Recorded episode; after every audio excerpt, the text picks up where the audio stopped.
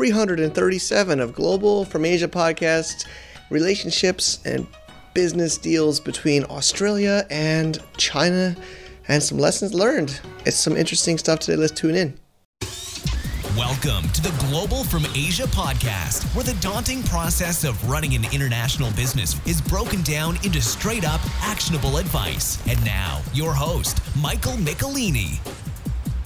Thank you everybody for choosing to download and listen to or stream or watch or whatever. You know, it's all over the place here. We're on all the channels we can be on in China and overseas. Hopefully, the show stays online in China. We are talking about some relationships of business, of governments. You know, honestly, uh, there are huge groups that, you know, I am not too much involved with, but I thought it might be a good discussion to have today because it's hard to almost avoid. And what we need to learn as business owners, as cross border traders, is we are somewhat reliant or, you know, we are involved with what government's relationships happen. And we talk about that today. We have a great guest with us, Asha from, she worked in the AmCham, AusCham, excuse me, I'm thinking American as an American, AusCham, Australian Chamber of Commerce in Guangzhou. And she's back in Australia now, right before COVID happened, and we we discussed. You know, we're here at the end of 2020. Honestly, the show was recorded almost a couple weeks ago. We live streamed it, but even since then, she's like, "Oh, things have really heated up even more since we last recorded." I still think there's so much to learn from this. I hope this can help you out. We get some, you know, some crazy stories about stuff getting left in ports and docks in different parts of the world. Uh, uh, let, let's tune in. We're starting a new Amazon brand. We have registered a whole new company, US company, and we're using what we what we promote. Mercury.com. It's a new online banking solution for e-commerce businesses. We made a deal with them. They're supporting the show. If you enjoy the show, check them out. Totally free to apply. They really want to help more e-commerce traders and get business going. We also have a cash bonus for you, and we get a little bit of that too. So it's a win-win. At globalfromasia.com slash mercury, you'll be given a full tutorial of my process I went through. I'll give you some tips in the application process as well. And if you apply through that link, you will get Uh, a couple different choices for some cash bonuses. So enjoy that as well. And thank you, Mercury. Thank everybody for tuning into a Global from Asia I don't know, live stream, video podcast, audio podcast. We're still adjusting and upgrading with the lockdowns and the, the lack of in person events. So we're trying to do these online events. And I'm really excited to bring in today's guest, Asha Forsyth. She is a China Australia trade and dip- diplomacy specialist with a decade working with and studying in China. Her roles as general manager uh, at the Australian Chamber of Commerce in South China and the foreign affairs manager at Kingold Group. And you've worked with a lot of cross cultural relations and understandings. You've even worked with Ban Ki moon and President Xi Jinping, which is really amazing. And you're fluent in Chinese and English uh, with your childhood in Taiwan and studied languages and political science in University of Sydney and Shanghai's Fudan University. So it's really amazing to have you on today to share about these important relations in today's uh, new world. Thank you. Um, I plan to do a bit of an intro, but you've outshined me. Your intro of me yeah, is, is pretty um, spot on. No, that's okay. Um, yeah, so just as you mentioned, I've kind of had an early interest in China and Asia relations through growing up in Taiwan and then kind of furthered that on at university by studying language, Mandarin, and also political science. And from then, I've kind of hopped from workplace to workplace, specializing in basically helping uh, other companies overseas understand China. Uh, and one of the main places that I did that was at AusCham, which is the Australian Chamber of Commerce, which is basically just a non for profit NGO set up to help people understand and navigate China um, to do better business. Yeah. Okay, great. Yeah, I mean, it's a very important role and a very important, you know, uh, association, a community to really bridge, you know, bridge these um, these countries. And there's many chambers that that do these things, and especially in today's world, um, literally somebody was just talking about Australia-China relations to me yesterday, and I was like, well, we're yeah. gonna talk about that today. And uh, yeah, you know, I, I it's difficult. You know, it's obviously it's difficult times, right? I mean, um, what are some of the common products? You know, I think Australia and China have always had this, at least from my understanding over the years. I'm, I'm an, you know, I think you know, I'm an American. I don't really understand always these other cultures so well, but maybe just give us an idea of these. What are common trade deals or trade relationships between Australia and China? Well, um, I think Australia is kind of unique when it comes to uh, other Western economies or Western trade economies in that it is geographically in Asia, essentially. Mm-hmm. So that's why China has historically always been a really important trade partner for Australia. Um, and in terms of the like product, common products or services or investments between Australia and China, that was really solidified actually recently in 2015 with the China Australia Free Trade Agreement. So prior to that, Australia didn't have an agreement like that with China. And obviously, being such an important trade partner, there was a lot of background work that led up to that agreement in 2015. And basically, what that agreement did was it ensured reduced tariffs, um, so duty free for about 85% of Australian goods going into China. And then over the next four to five years, leading up to about, I think it was 95 to 98% of Australian goods. So, those in terms of the actual products, basically the general pattern is that Australia is known for its high quality ingredients and high quality produce. And with the rising Chinese middle class, mm-hmm. they're opting for products like high quality Australian beef, wine, even cosmetics, and kind of healthcare and vitamins. Um, in terms of like investments or services, obviously you've got education is a huge yeah. one where we've got a lot of Australia, uh, a lot of Chinese students coming over to Australia for education, and then tourism as well is interlinked with that. So I think that. Um, yeah, it's an all-encompassing trade relationship. Uh, a lot of it is based on physical products, including also natural resources. Um, China yeah. is one of Australia's largest um, importers of natural resources, and Australia is a very resource rich country. So we export things like uranium, iron ore, coal, gold, etc. Um, and then outside of that, you've got all the produce as well. Wow. Yeah. Yeah.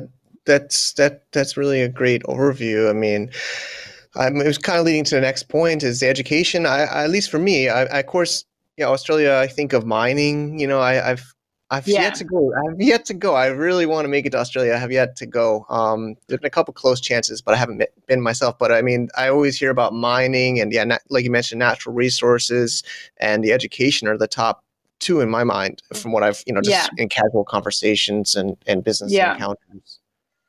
So, so um, I guess let's just I don't know. I mean, it's dangerous. I don't get so political, and I don't know how political you want to get. But of course, there's been some testing of these relationships, you know, in yes. this pandemic. Um, I don't know, you know, what's your your experience you've noticed the past year or so. Like you, you have you just relocated to Sydney just before the pandemic, you know, just by chance, right? It was nothing connected yes. to knowing it, and no. you know what have you you know what would you say is the evolution of this relationship maybe in you know in this post covid world you know or, or this new world well i think that um with the current tensions, it's important to kind of look at the background of how they've evolved.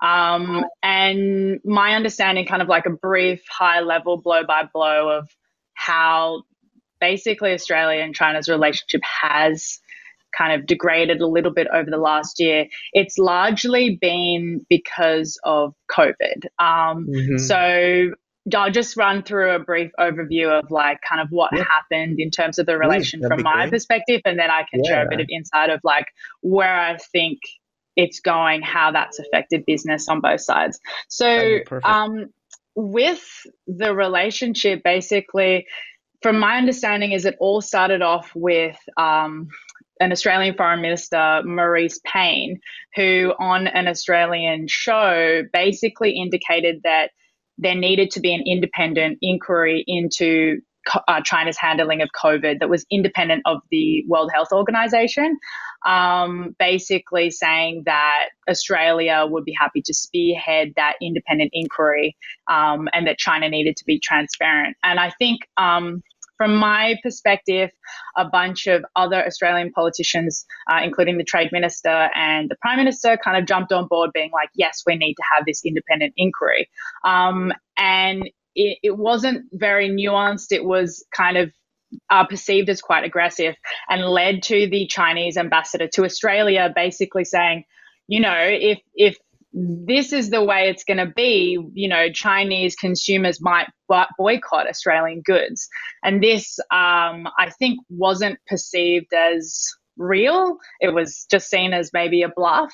Um, and then all of a sudden, 80% tariffs were whacked on Australian barley. And all of a sudden, there was a bunch of Australian farmers going, wait a second, this is real now. You know, this wasn't just a little spat that had no consequences. Now, a lot of Australian farmers, you know, are at the mercy of these tariffs. Um, and also, about four abattoirs, so big Australian meat producers, were blacklisted. And this all happened.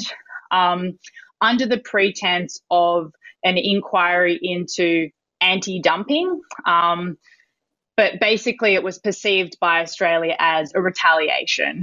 Yeah. Um, so, how has that affected Australian businesses? Well, like the initial sectors that have come under fire are obviously in barley, beef, cotton, a lot of agricultural exports, and as well as wine.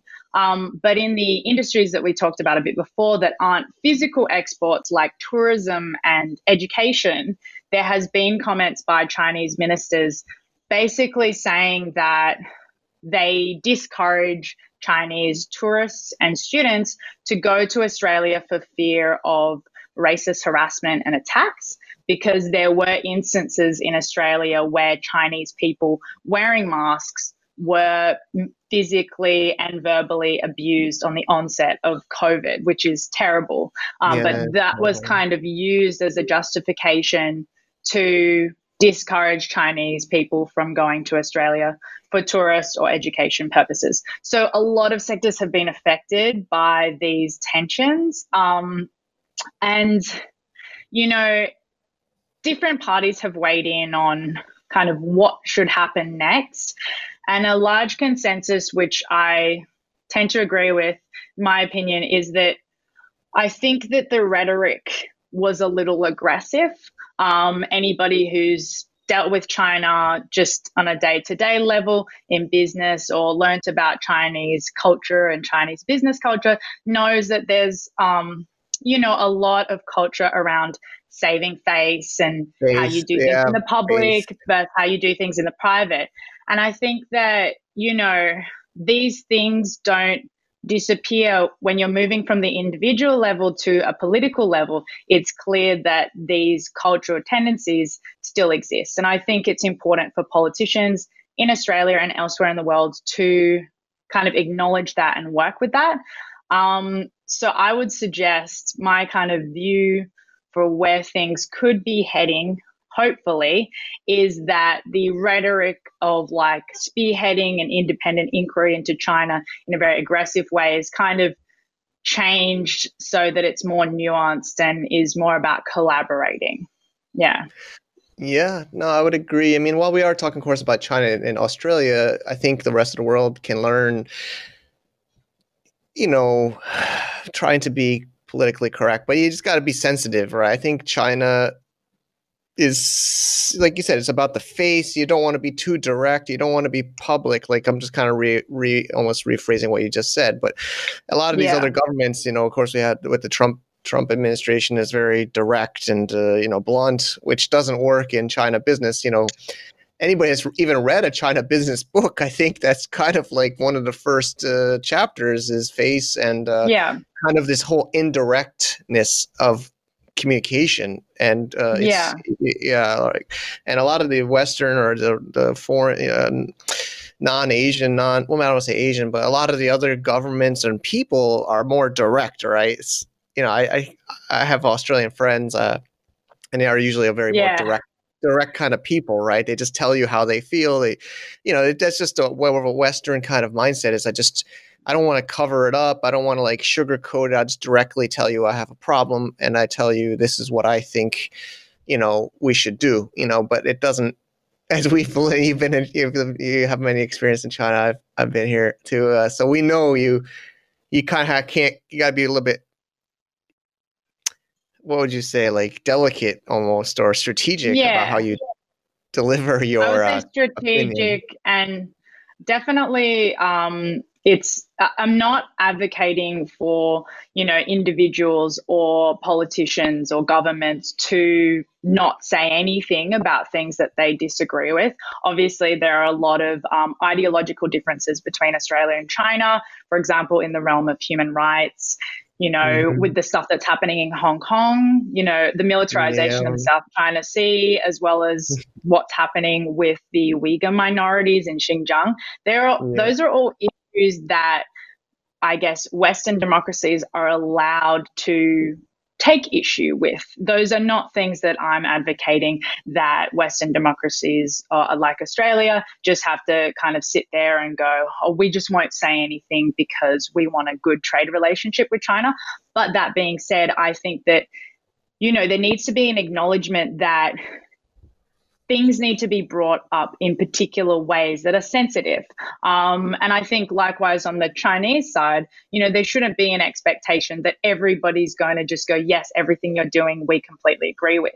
There should be a kind of understanding or a, or a balance that, you know, governments with different ideological standpoints are going to have disagreements about certain issues, and that's okay. But I think that the way that the trade tensions between Australia and China came about was a bit of a, I guess, it wasn't handled very well in terms of like how it was projected and the perceived aggression.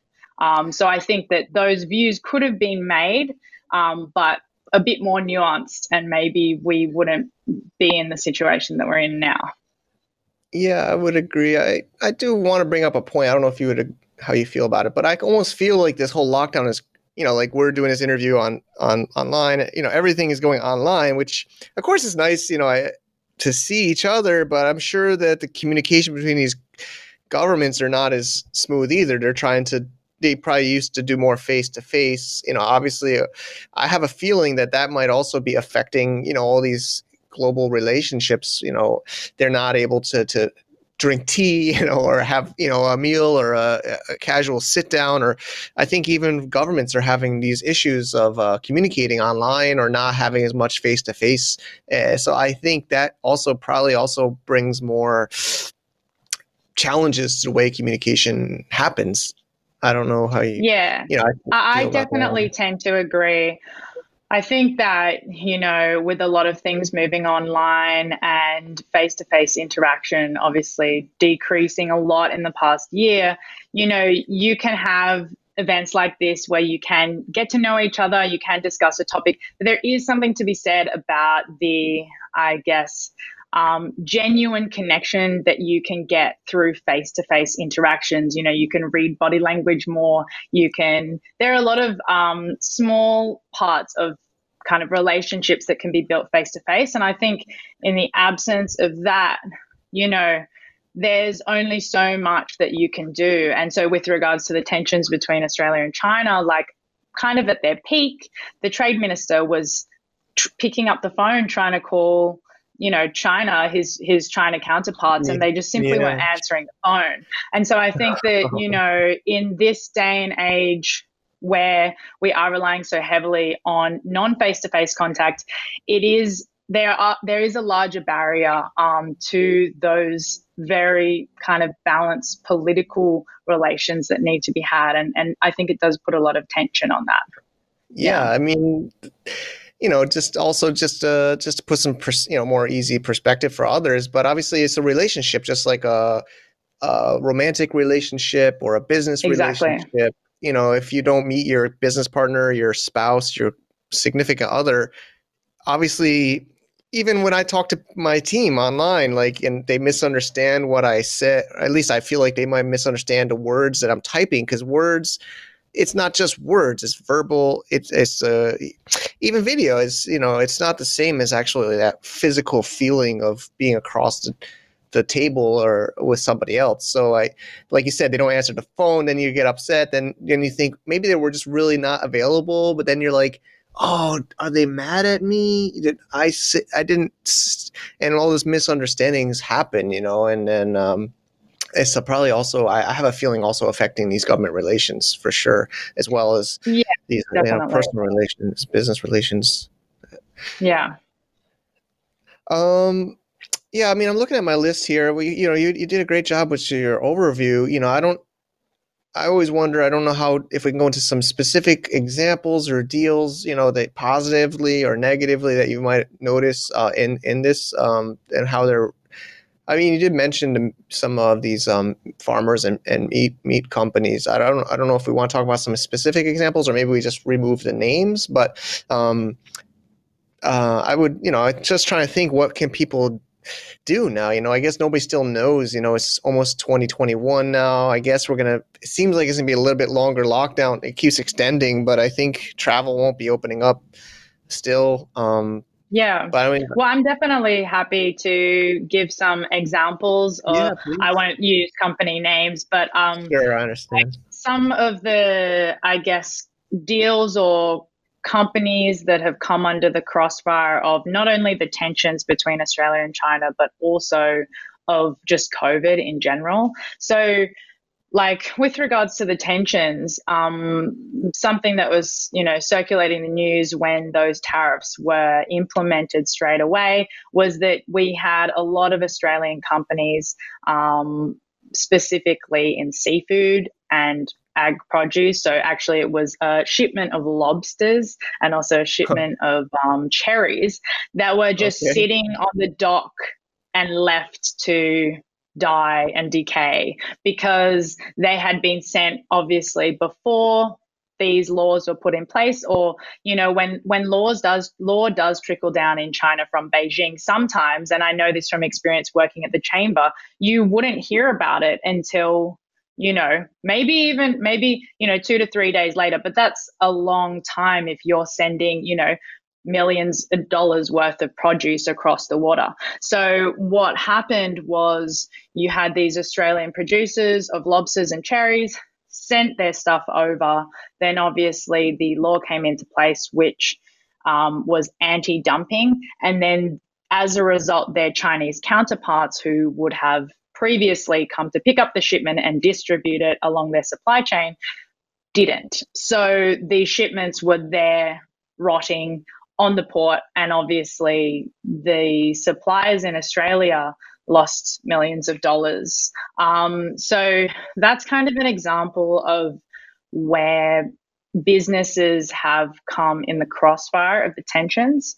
Yeah. Um, yeah, and it just like it just showcased, I think, for a lot of businesses that the diplomatic relations have obviously significant consequences for the business community. And so it's led to like lobbyists that are farmers basically saying, Australia and China, can you work it out? because um, a lot of businesses are now seeing sending stuff to China as too high risk. They don't want to send their shipment across and then have it be stuck at the port. So a lot of businesses are pulling back until they feel comfortable and confident that there's going to be, I guess, a, a dissipation of the tension such that Chinese counterparts will be picking up their produce and distributing it along the supply line. So that's kind of some tangible examples yeah. of how the trade tensions are affecting Australian businesses. Yeah, um, yeah I mean, apart from that, I would say, that, oh yeah. no, I'm just yeah. it's just funny because lobsters and cherries. I would say it, it is funny because I think that like if you're not in those tangible industries with tangible products that you're literally packing up putting it into a container, shipping it off, and somebody else is picking it up and putting it in a store, um, you tend to forget that there's obviously large quantities of Australian goods moving off the coast and into the sea to be delivered to China, and that, you know, if you time, if in this case, these people timed their um, export wrong because of the tensions. That just that stuff can just be sitting there and it isn't used. It seems it seems like a huge waste to me. Yeah, I know. Um, I mean, yeah, it's unfortunate. Amaz- amazing. Those are obviously sound very exotic, expensive, valuable. You know, uh, yeah. I'm just seeing these boxes of cherries and lobsters sitting on a port in China right now in my mind. But yeah, exactly. I mean, it's, exactly. It's also, you know, we had the U.S.-China trade war. I guess it's still continuing, but you know, it's it's it's it's true. It's like all of us were, you know, a lot of you know the people in the community listeners are are these business owners that it we're stuck. Like you said, we're the ones that are taking this brunt because you know some Australian government person says something on TV, and then some Chinese yes. business government guy lost face, and then know, we're, we're just trying to do business. We're just trying to sell our lobsters and sell our cherries. Yeah. You know, like I, yeah, I don't want exactly. you know, it's just yeah, uh, but, exactly. Uh, yeah. So and then and yeah, other examples, um, just outside of the specific diplomatic tensions, I think other examples of like deals going sour or kind of business not working out between Australia and China I experienced a lot in in the support role. So obviously, OzCham, as I mentioned, is set up to support businesses to understand and navigate the Chinese business landscape. Um, and we, you know, for example, we had an Australian cosmetic company contact us and say, you know, we believe we've been scammed because an agent, actually an Australian agent, so it was Australian and Australian, um, an Australian agent sure. had promised to, you know, set up social media in China, um, organize a lot of marketing events, and had charged an exorbitant amount of money for that, um, and then hadn't delivered. And I think that kind of just stepping away from the political tension subject and just going to general Australia China relations, I think something that um, affects those businesses or that business relationship is a lack of understanding. There's such a high barrier when it comes to China in terms of the culture and the language. And so as a result, you've got a lot of Australian businesses like SMEs, small to medium, that want to enter the China market because the numbers are so promising. Everybody wants to sell to Everyone the Chinese market, yeah. but they don't have the in house skills to develop China marketing, even just to do the paperwork to actually be able to operate in China. And so you have these agents that obviously help businesses set up set themselves up which is a great service but there's so many of them and it's yeah. really hard for australian companies to vet these agents um, and so you have horror stories like the one i said where yeah. they paid a lot of money for a wechat account which you yeah. and i would know doesn't cost any money hardly yeah. and it's very like very easy to set yeah, up and yeah. and obviously there's a huge breakdown in communication in terms of how to do business in China um, that a lot of Australian businesses, especially on the small side, are kind of falling for. So I don't work for OzCham anymore, but I do always like to do a plug that like OzCham, you know, they're there to vet those agents. They're there to verify the fact that these are legitimate agents that can help set you up. Because I think it's it's really easy for people to go, oh, we don't know, let's just go with that guy, and then you know they lose millions of dollars down the drain for nothing. Yeah, no, I agree. I mean, uh, yeah, thanks for plugging OzCham. I mean, I'm obviously not supposed to either, but uh, yeah, I mean, so these these groups are, are very, you know, they're on the ground. They have people there. They're nonprofits. They're that's their that's their job. You know, is to uh, yeah. to, to, to, help help uh, find the right partners for uh, Australia or any country. You know, any chamber of commerce. That's what their their their yeah. main job is. So people hopefully, yeah, exactly. You know, can can use that service or utilize that um that help that they're there for. Um, yeah because it is daunting, right? China business, it, you know, there's these huge numbers, but then obviously there's this huge gap. It, it's a huge, um, huge change that a business has to do. Um, yeah, absolutely. Great. Okay, Asha. Um, I got a question from one person in, our, in the community, Zach Franklin, a mm-hmm. regular uh, from Seller.deals. He he does uh, amazing things for the community. As um, obviously he's more in the Amazon space, so he's of course curious about Amazon Australia. I know it might not be your exact uh, niche, but is you know how has yeah. that been going? Is that you know I'm sure there's lots of probably Chinese sellers on there, maybe or other foreign sellers. I mean, how does you know maybe just as a consumer or you know your own ideas. I'm sure people, everybody's always interested about Amazon here. Yeah, I um I can definitely shed some insight on that. As you mentioned, um, the Australian market here is not so much my expertise. I focus on Australian companies going over to China, but um, you know, as a person living in Australia, I do use e-commerce platforms um, like Amazon and eBay, and I would say that um, something that I've noticed. Um, funnily enough, I was involved um, kind of uh, at an arm's length with um, some people importing PPE, so personal protective mm-hmm. equipment from China into Australia and distributing them via e commerce platforms. Um, okay. And what I noticed is that the Chinese sellers, this is just my uh, kind of overview, I guess, as a consumer, um, is that the Chinese resellers um, obviously can get really low prices from China and then bring the stuff over um, using drop ship and put it on at a very very competitive price that I saw on you know forums and just chatting to a few people.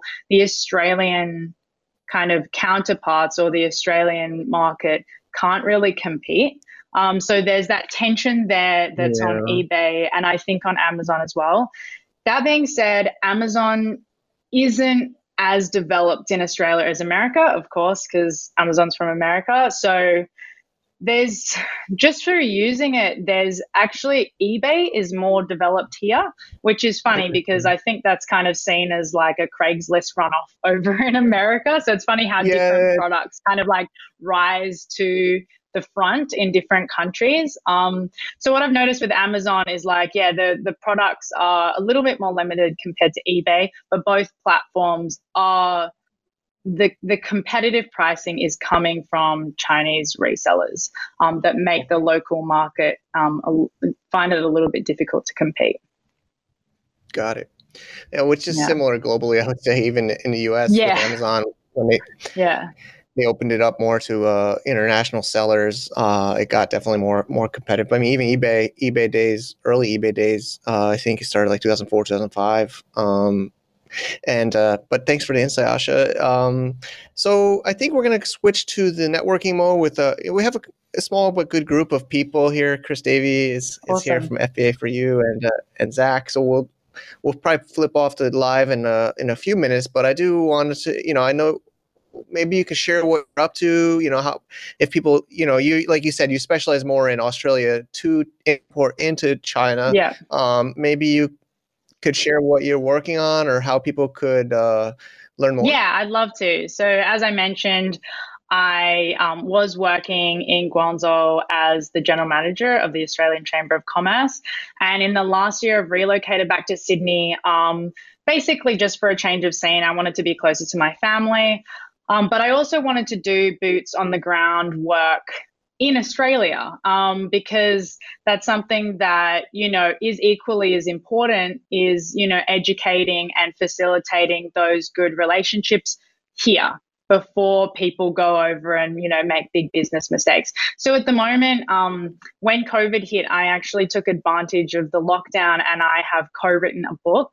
Um, it's wow. it's yet to be pub. It's in the process of being published. Um, okay. Yeah, so Congrats. it's thank you. It's um it's not it's a little bit different. It's basically on Chinese tech um, and how it's vastly different from uh, Western tech, but also how international companies can leverage it to access the China market. So I've co-wrote it with my partner, um, who was head of global marketing for WeChat, the only foreigner in WeChat, and we kind of brought our two expertise wow. together to basically shed light on a Great. topic that a lot of people know is really important, but they don't really know how to navigate it because, as you would know, Michael, China tech is so far ahead, but it's like a different world. It's very, very different. So I've been working on that, which has taken up a lot of my time. Yeah, um, yeah. And then apart from that, I've been doing kind of okay. private um, consulting for select clients. So basically, just what I was doing at AustCham, but privately and independently for particular clients that reach out through my network. Yeah. Great. And uh, if people want to find me, awesome. um, so they can. Yeah, exactly. Oh, yeah. How can people find you? Yeah. I was um, I was just going to say basically LinkedIn is the best place to find me, and um, with regards to the book and any consulting around that, um, I'll be announcing the okay. book later on. So watch this space. So yeah, we'll link up on the show notes to your to your LinkedIn, and then well, also I, I can't wait for the book. I always love to read people's books about China and China business, even though you know I, am uh, in here. I, I, love to learn. So um, we'll try to get that added to the show notes when it's ready, and then people could uh, awesome. uh, could could grab it. It'll be like uh, on Kindle, or it'll probably be print and in Kindle, or um, yeah, it'll be like that, or Kindle. okay. Okay, great. Yes, definitely send it. We'll we'll link it up um, so people listening later can find it. Thank you so much, Asha. So, um, is there anything else you'd like to add before we we wrap up the the recording? I think we I covered like a lot say, here. So um, we covered a lot. Um, yeah, I think that you know, for me, it was a really good opportunity to come on here. So thank you for having me. Um, as I mentioned, I have kind of been in isolation writing this book. So it was actually a really good opportunity for me to brush off on my facts, for me to make sure that, you know, I am following this. Because sometimes I think, especially with COVID, it is easy just to kind of get in a hole and just kind of shut out the whole world. Um, so I just want to say thanks for inviting me and also giving me the opportunity to make sure I'm keeping abreast on Australia China relations. And, you know, fingers crossed Great. that the diplomats can yeah. work it out and the, the economies can continue to grow. And hopefully the relationship can build. So it's not just an economic one, you know, it also includes cultural ties and, you know, linguistic language ties as well. So hopefully it'll be a good kind of reminder or a good warning for people in Australia and elsewhere to go, wait a second, we should, I guess, invest more in a deeper relationship with China. So we'll see. Agreed. But thank you. Yeah. My pleasure, Asha. Thanks so much. And I, yeah, I guess also just uh, it's we're all one world, right? I mean, I think it's the global yeah. economy. We're all so interconnected now more than ever. So, um, you know, I think uh, I think hopefully we all got to brush up brush up our relations knowledge with all these countries. So uh, I appreciate you sharing with us. It's been really really fascinating. And uh, yeah, so that's it for recording. But if you're if you're watching this now, just well, Asha and others, just stick around. If you have, we'll have a little bit of networking. All right. Thank you again, Asha. Bye. Thanks. We're kicking off 2021. We're relaunching our mass online mastermind studios a couple years ago. We made some great relationships in the community, great business and personal relationships with people, and they're one of my favorite parts of the mastermind and the community we have a whole new mini site, mastermind.gfavip.com. You will see there the different groups. We have, of course, Amazon, we have B2B trading, we have drop shipping, we have more and more. We have it's becoming more of a platform with leaders in the community hosting these masterminds, trying to make the best of the new year with this new online lockdown and a new online community building. Check it out, mastermind.gfavip.com. Thanks in advance. Thank you so much, Asha, for sharing definitely I'm, I'm excited about her book coming out. We'll try to update the show notes with her book and it's very important you know to help support people when they launch their books. I know how much work it goes into creating them and also promoting them and i'm really excited to read them myself. I try my best to keep up with all my friends and in the industry here creating books as well and it's contributing to the ecosystem. But wow i'm thinking of like cherries and lobsters sitting on ports in china we can't, you know, as business owners, we like to think we have control. Uh, you know, that is why a lot of us be, has become entrepreneurs. We, you know, kind of quit our jobs because we feel like we want to have control over our destiny, control over what we can do. But fortunately, if you're a cherry farmer in Australia, you know, you might be getting hit pretty hard right now, and it most likely has nothing to do with the way you're operating your business. And that's why, you know, I've even said it a long time ago to people, you know, diversification in your business, you know, selling physical goods, but also building communities, building content. I've been sharing that on other podcasts. So, you know, try to have multiple streams of income. Of course, you know, we have to have our main income, which is selling product for these cherry farmers. But there's always ways to adapt as best you can, although sometimes you might get crushed, you might have to change your business. But I I do hope people bounce back. I do hope people stay positive. It's been a heck of a year for all of us. See, I thought 2019 was crazy with the trade war, And 2020 has been obviously COVID and, and trade relations, but stay positive, keep on trying. You know, I'm losing my voice here. I, I'm freezing cold here in Shenyang, China, but try my best to stay warm, stay positive, and keep on pushing forward. Thank you so much for everything, everybody. And keep on listening, keep on watching, keep on making action. I wish you the best in 2021. To get more info about running an international business, please visit our website at www.globalfromasia.com. That's www.globalfromasia.com. Also, be sure to subscribe to our iTunes feed. Thanks for tuning in.